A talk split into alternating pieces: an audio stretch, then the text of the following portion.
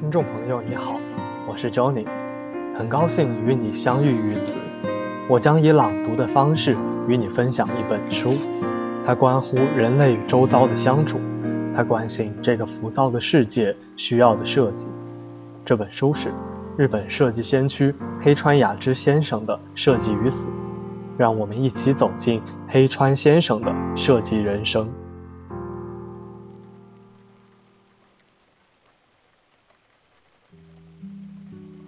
计师要成为产品的监制。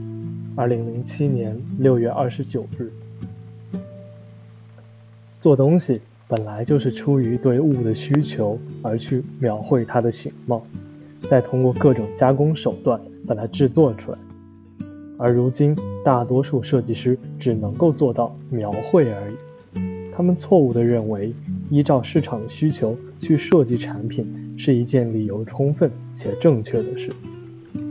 所以，画设计图的时候，并不思考这样做能否做出真正的好东西。但我们应该意识到，这样做太危险了。市场这种东西，到底该上哪儿去找？不好好弄明白这些问题，始终满足的可能就不是实际使用者，而是不知道什么是人的需求。就算设计师用心去描绘了。但最终产品能否依照设计图完整精确地呈现出来，实在是个未知数。设计方案会根据企业内部的意见再三修改，项目部长的意见之后，还有社长的意见、零售店的意见等等。在这些意见的掣肘下，设计方案将被一再推翻和打乱。在这些意见的掣肘下，设计方案将被一再推翻和打乱。设计师实在很难参与到产品制作的核心环节中去。设计的产品是否能满足真实的用户需求？设计师是否拿出了周密的设计图？制造厂家是否按照图纸毫无差错地将产品制作出来？这一系列环节中都存在风险。我在过去的几十年间，比起接受企业的委托。更着重于描绘和提出自己想要的东西。我把设计方案附上调研报告，做成项目策划书，拿去向企业提案。因为设计并非受人之托，所以可以充分发挥个人能动性。不过，从向企业提案到设计最终实现，其中的阻碍却相当多。这并不是说企业方太糟糕，而是在描绘和制造。这两个环节之间存在衔接不良的问题。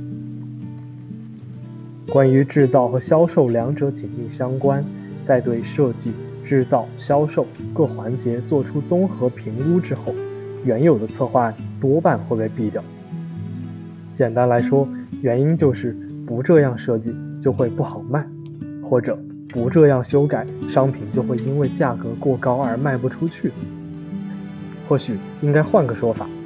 所谓做东西，是指发现需求、描绘、制作、销售的一系列过程。产品由生产者交到消费者手上之前所需做的工作，都应该被称作做东西。究竟是否存在这样一个角色，它能够统筹产品制作的全部流程，并为之承担起所有责任？事实上，设计师原本应该成为这个负全责的人，但现今的生产机制却并非如此。当中或许存在各种各样的理由，但最大的理由却在于设计师自身，因为他们为产品制作的每一环节负起全责的意识太过于淡薄，而要承担责任又必须具备相应的能力。这些能力包括将大众的需求当作自己的需求去把握的能力，理解大众的购买动机和营销机制，对其进行相关策划的能力。一方面调控价格，一方面理解生产者的技术与精神，最终完成商品开发的能力。当然，要求一位设计师同时具备上述所有能力是十分苛刻的。更重要的是，还需要有人具备对上述这群人进行监督和管理的才能。大众是无法做到这一点的，生产技术人员也不可能办到。实际上，销售领域倒是出现了许多具有这方面才能的人，可仅仅依照他们的做法，很有可能导致专注于产品本身的行业精神丧失。在追求更具有竞争力的制造成本的价格战之中，产品的灵魂将不复存在。因此，了解大众的心声，保持属于生产者或职业匠人的专业精神，同时还能理解销售方的立场和需求，这样的人可以说非设计师莫属。从回应社会需求的角度来看，设计师应当成为生产制造的监督者，而建筑师根据其职责来看，他们有部分的监督义务，要从平时做起。思考建筑物与街道对于生活其间的人们来说该是怎样的面貌，去实际接触大众，即建筑物的主人，直接询问他们的欲求，在此基础上，建筑师才能真正成为了解生产技术的技术人士。如果是公共建筑或私人建筑，竣工之后便可以直接交付了。